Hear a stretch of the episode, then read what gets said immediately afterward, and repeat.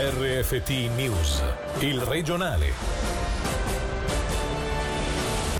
Accoltella il compagno alla gola durante una lite arrestata a Riva San Vitale una donna accusata di omicidio. Scontri alla Valacia abbiamo solo reagito ai losannesi, gli ultra dell'Ambria processo negano ogni responsabilità, il procuratore pubblico ha chiesto la conferma delle pene detentive sospese. Mauro Pini lascerà la direzione degli impianti di Aerolo Pishum, il neotecnico di Petra Vulkova lo ha fatto capire ai microfoni di Radio Ticino. È ufficiale, Peltier non rinnova, il Lugano vuole aprire un nuovo ciclo, il nome più gettonato, Chris McSorley, Domenichelli. A breve annunciamo nuovi giocatori. Buonasera dalla redazione, in primo piano l'arresto di una donna che ieri sera arriva a San Vitale ha accoltellato il compagno durante una lite. L'accusa nei suoi confronti è di tentato omicidio, ci dice tutto. Selin Lalomia.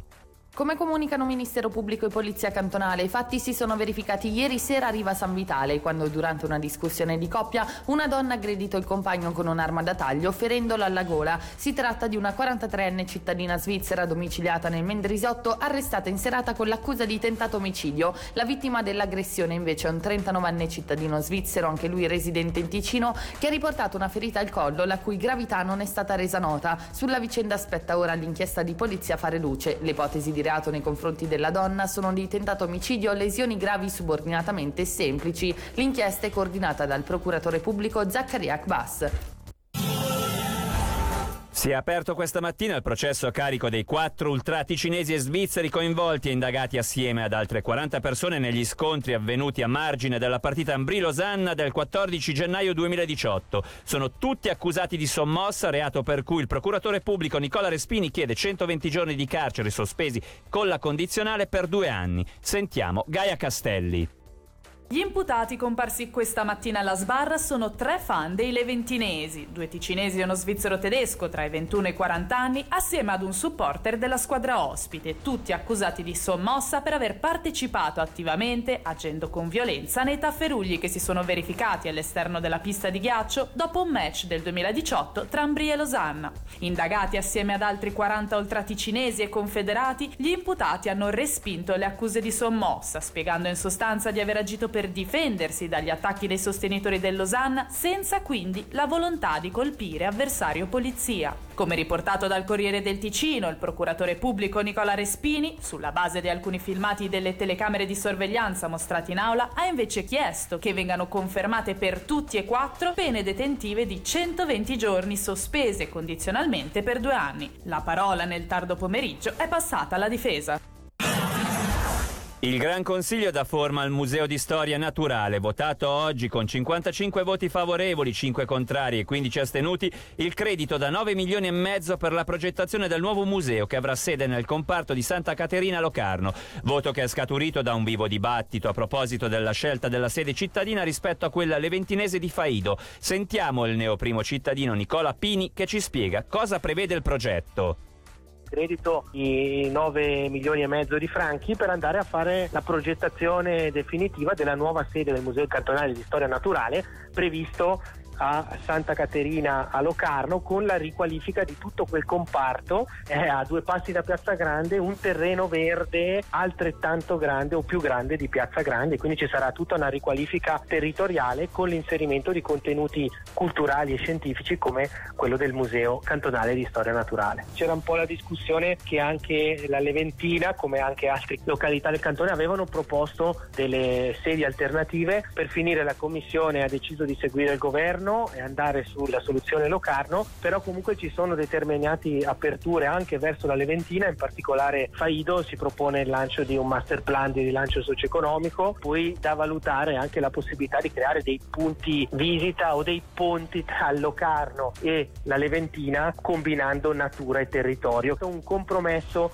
ha reso contenti o se non proprio contenti hanno condiviso la questione anche gli amici della Leventina. Da ieri Mauro Pini è il nuovo allenatore di Petra Vulkova. Il 56enne airolese torna a frequentare la Coppa del Mondo di sci dopo le esperienze con la Ragute Tina Mazze. Pini, che è appena tornato dalla Slovacchia dove ha avuto il primo contatto con la recente vincitrice della Coppa del Mondo, questa mattina è intervenuto in diretta nel Margen Chiello Show per esprimere le sue prime emozioni e confermare che lascerà la direzione degli impianti di risalita di Aerolo Pescium.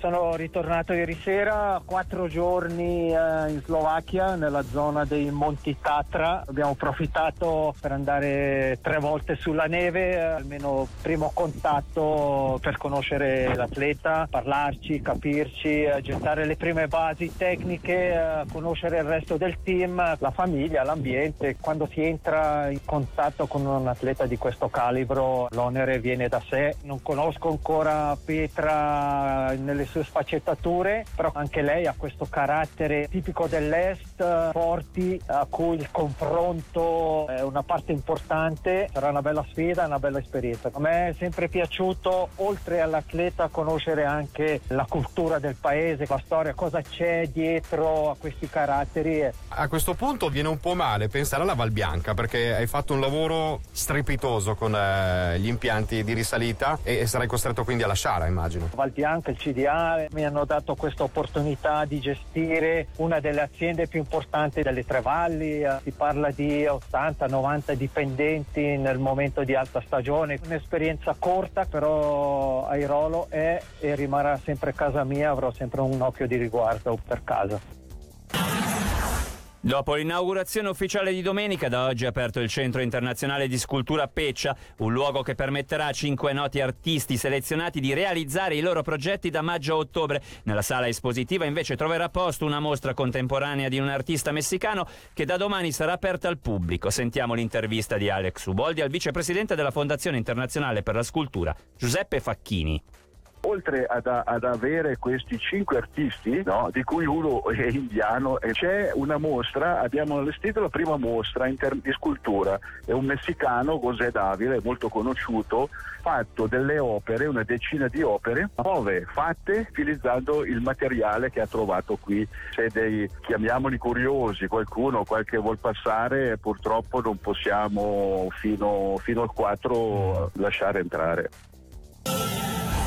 Riparte la sedicesima edizione della festa danzante che coinvolgerà oltre 30 città della Svizzera dal 5 al 9 maggio con numerosi appuntamenti online ma anche in presenza con attività aperte a tutti allo scopo di riavvicinarci dopo questo lungo periodo di separazione all'espressione attraverso il movimento corporeo. Sentiamo quindi Tiziana Conte, coordinatrice della festa danzante per il Ticino.